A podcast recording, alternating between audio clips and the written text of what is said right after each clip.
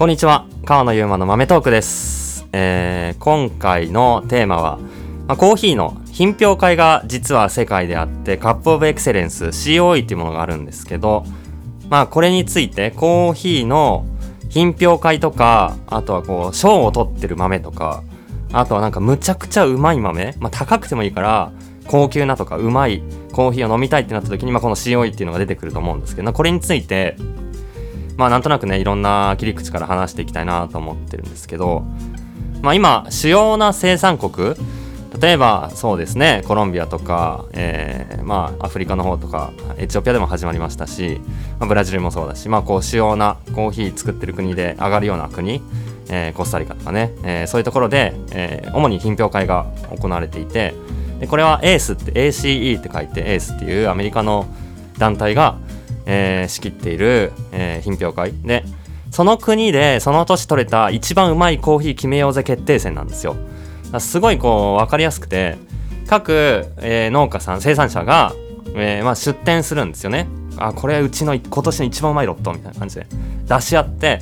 でその審査員が世界中からやってくると。今今コロナなんでちょっとリモートで審査やったりもしたりしてる変わってきてるんですけど、まあ、基本的には各国のその、えー資格というかライセンスを持ってる日本からも行くしアメリカもそうだしヨーロッパからもそうだし、いろんな国の消費国の、まあ、生産国も含めてか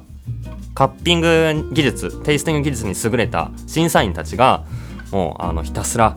テイスティングザーってしていってまあ100以上のサンプルがダーって集まっていくのをこう予選やって楽しいんですよ。予選勝ち抜いたこのいくつかのこのコーヒーの、えートップ24とかぐらいが、えーカップオブエクセレンス受賞豆。で1位から24位までザーって出てくるんですよ。でそのテイスティングしたスコアをつけててみんな100点満点で、えーまあ、えー甘さはどうかとか酸味の質はどうかバランスはどうか透明感はどうか後味はどうかみたいなところの8項目ぐらいのポイントごとに点数をつけてって100点満点にしてで点数も開示されるんですね。でその、えー結構うまいことやってるのは結構お金を払うと結構何十万かするんですけど30万とかかな忘れたんですけど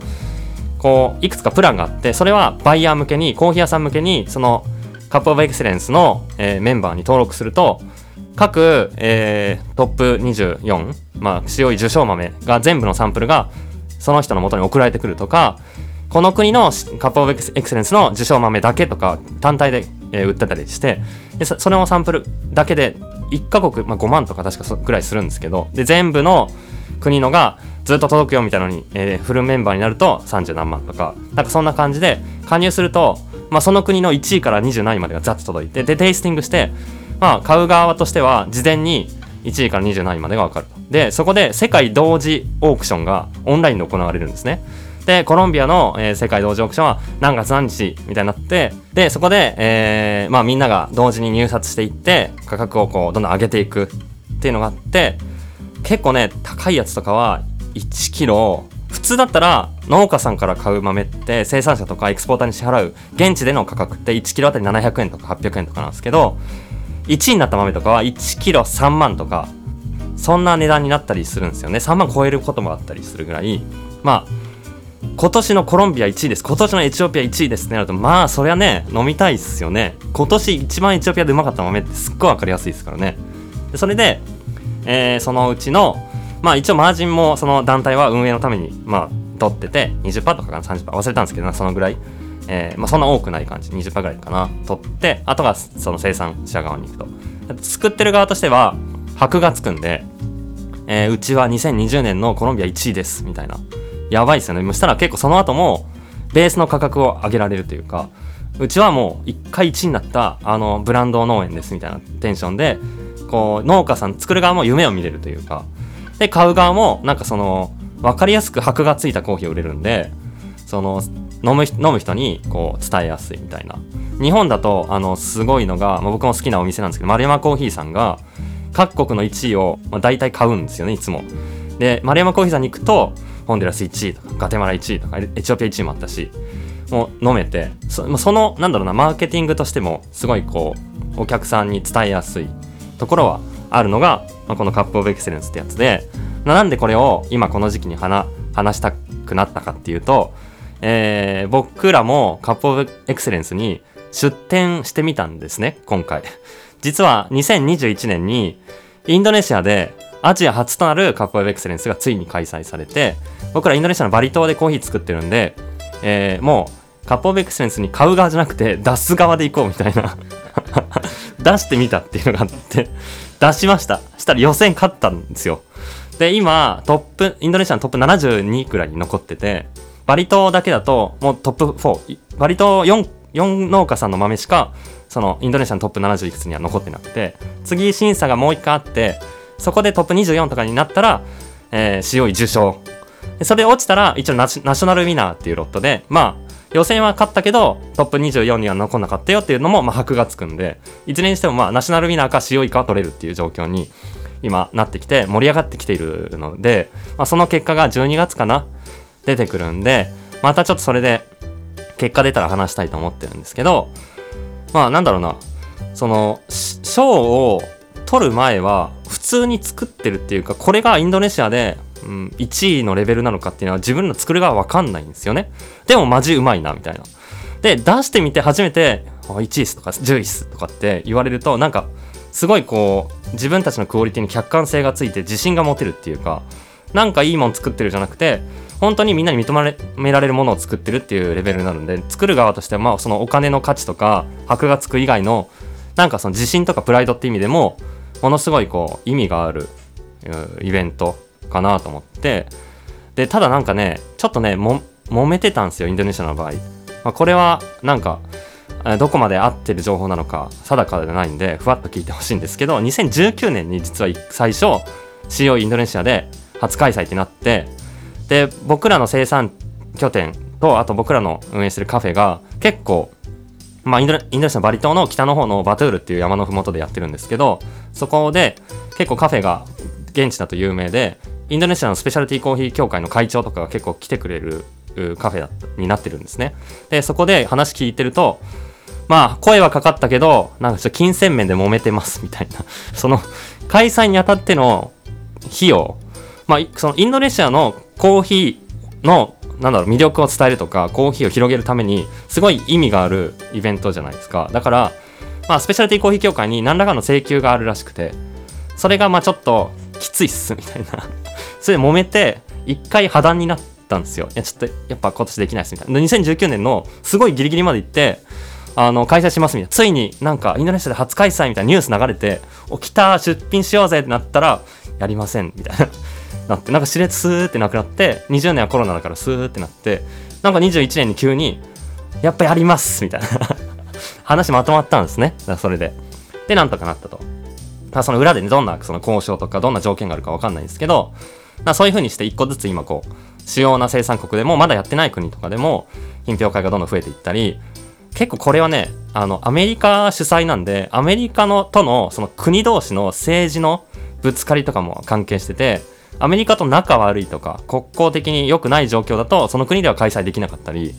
結構ね、こう、世界情勢が現れてるんですけど、まあ、その中で可能な国では今広がっているっていうのがあって、で、まあ、この辺がな、なんかどうなんだろうな、僕としては、うーん、うーん、コーヒー伝える側としては、あんまり COE を、COE1 位です。1位だったらいいんだよな。2位、3位ですって感じで、バンバン、その、店のラインナップにその履くだけで置きたくないっていうか、まあ、確実にうまいんですようまいんだけどこうロマン派からするとそのそこにランクインしてそもそも一番こうかっこいいやつってなんかその塩とかに出さなくてもうまいの実は作ってるみたいな。こう小さいダイヤの原石っていうか。まあみんな出すのかもしれないんですけどなんか結構条件もあってまとまった量。200何十キロとかかな。まあ、決まった量を以上のロットにしないといけないとか、ルールがあったりするんで、なんかそれに出さない人もいたり、出してる農家さんでも出してないロット、もその、めちゃくちゃ10倍、100倍の価値になってないものでも、美味しいものは絶対あって、まあ価格で決めるわけじゃないんですけど、なんかね、掘り出したい感、この、なんかありますよね。その、1位だからです。売ってますみたいな。よりも、僕らが見つけたこのまだ知らない人これでもこれマジうまいんですよっていう方がこっちとしてはちょっとこうくすぐられるのがあって僕らも強いの豆を買うんですけど、まあ、もちろんうまくて伝えがいがあるし分かりやすいんですごい意味があって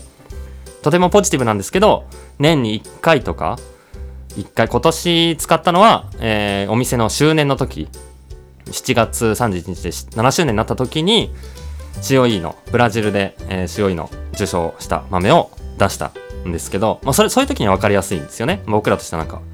せっかくの機会なんでちょっといいやつ出しますみたいな。けど普段からなんか常にあるっていうのはなんか僕らのスタイル的には少しやりづらい感があるなっていう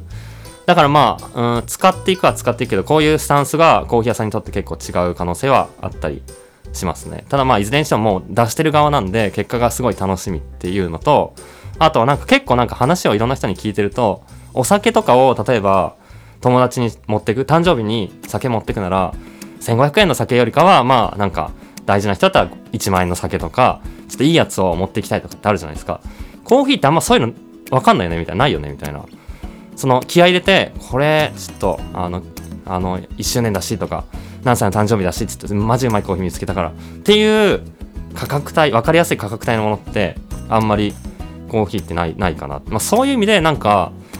エチオピアの1位のやつあのこの1袋で1万円するんだけどこれあげるよって言われてもらう側ギフトとしてはすごいこういいのかもなと思って。自分で消費するにはちょっとももったいないというかすごい高いけど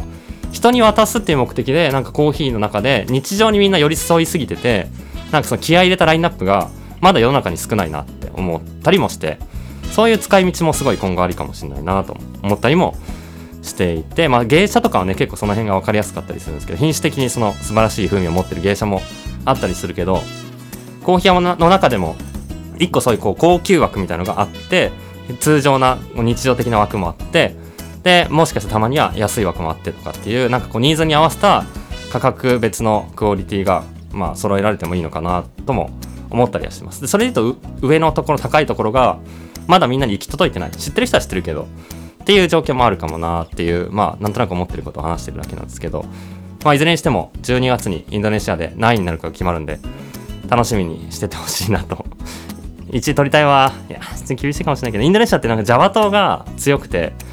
歴史的には、えー、エチオピアにあったコーヒーの木がイエメン経由で最初ジャワ島に行ったんですよ。国外に行った時。でオランダの商人たちがジャワ島にあった木をフランスの、えー、ルイ14世にプレゼントしてパリの王立植物園に育てられたやつが世界中に伝播されたっていうそ1個前にエチオピアから渡った最初のルーツの原種がまあクッションとして渡ってそこから渡ったんでなんか多分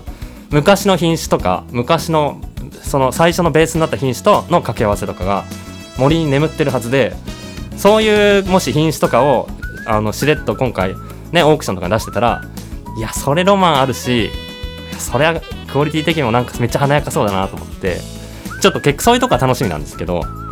でもなんかまあ僕らバリ島でハイブリッドの品種っていうまあそんなにエチオピアの原種に近いってわけじゃないんですけどそれでもめちゃくちゃ美味しくなったんでまあどこまでいけるかなうんまあ生成の技術はめちゃくちゃあるあると思ってるからあとはまあ味わいの評価次第だなっていうとこなんですけど。という最近です。ぜひまあ塩いの豆とか見かけたらその国でトップいくつっていう豆で確実にもうそのテイスティングのプロが評価してるスコアもつけて評価してる豆なんで、まあ、うまいのは間違いない。絶対にうまいんでうんまあ飲んでその国のまあ1位とか飲む機会あったらぜひ飲んでほしいなとも思います。確実にうまい。それがもうその国の今年のマックス出し切ってる一番うまいやつなんでまあそれはコーヒーのこうなんかね幅を味わいの幅を広げたりうまいコーヒー飲みたい人には分かりやすいなと思います。COE ぜひ注目して飲んでみてください。えー、まあちなみにまあこれでお話終わりなんですけど、まあ、このポッドキャストいつも僕の友達の、えー、メンバーに作ってもらっていて一応概要欄に、えー、連絡先とかあるのでもし音声系のコンテンツとかポッドキャスト作りたい人はそこから連絡してみてください。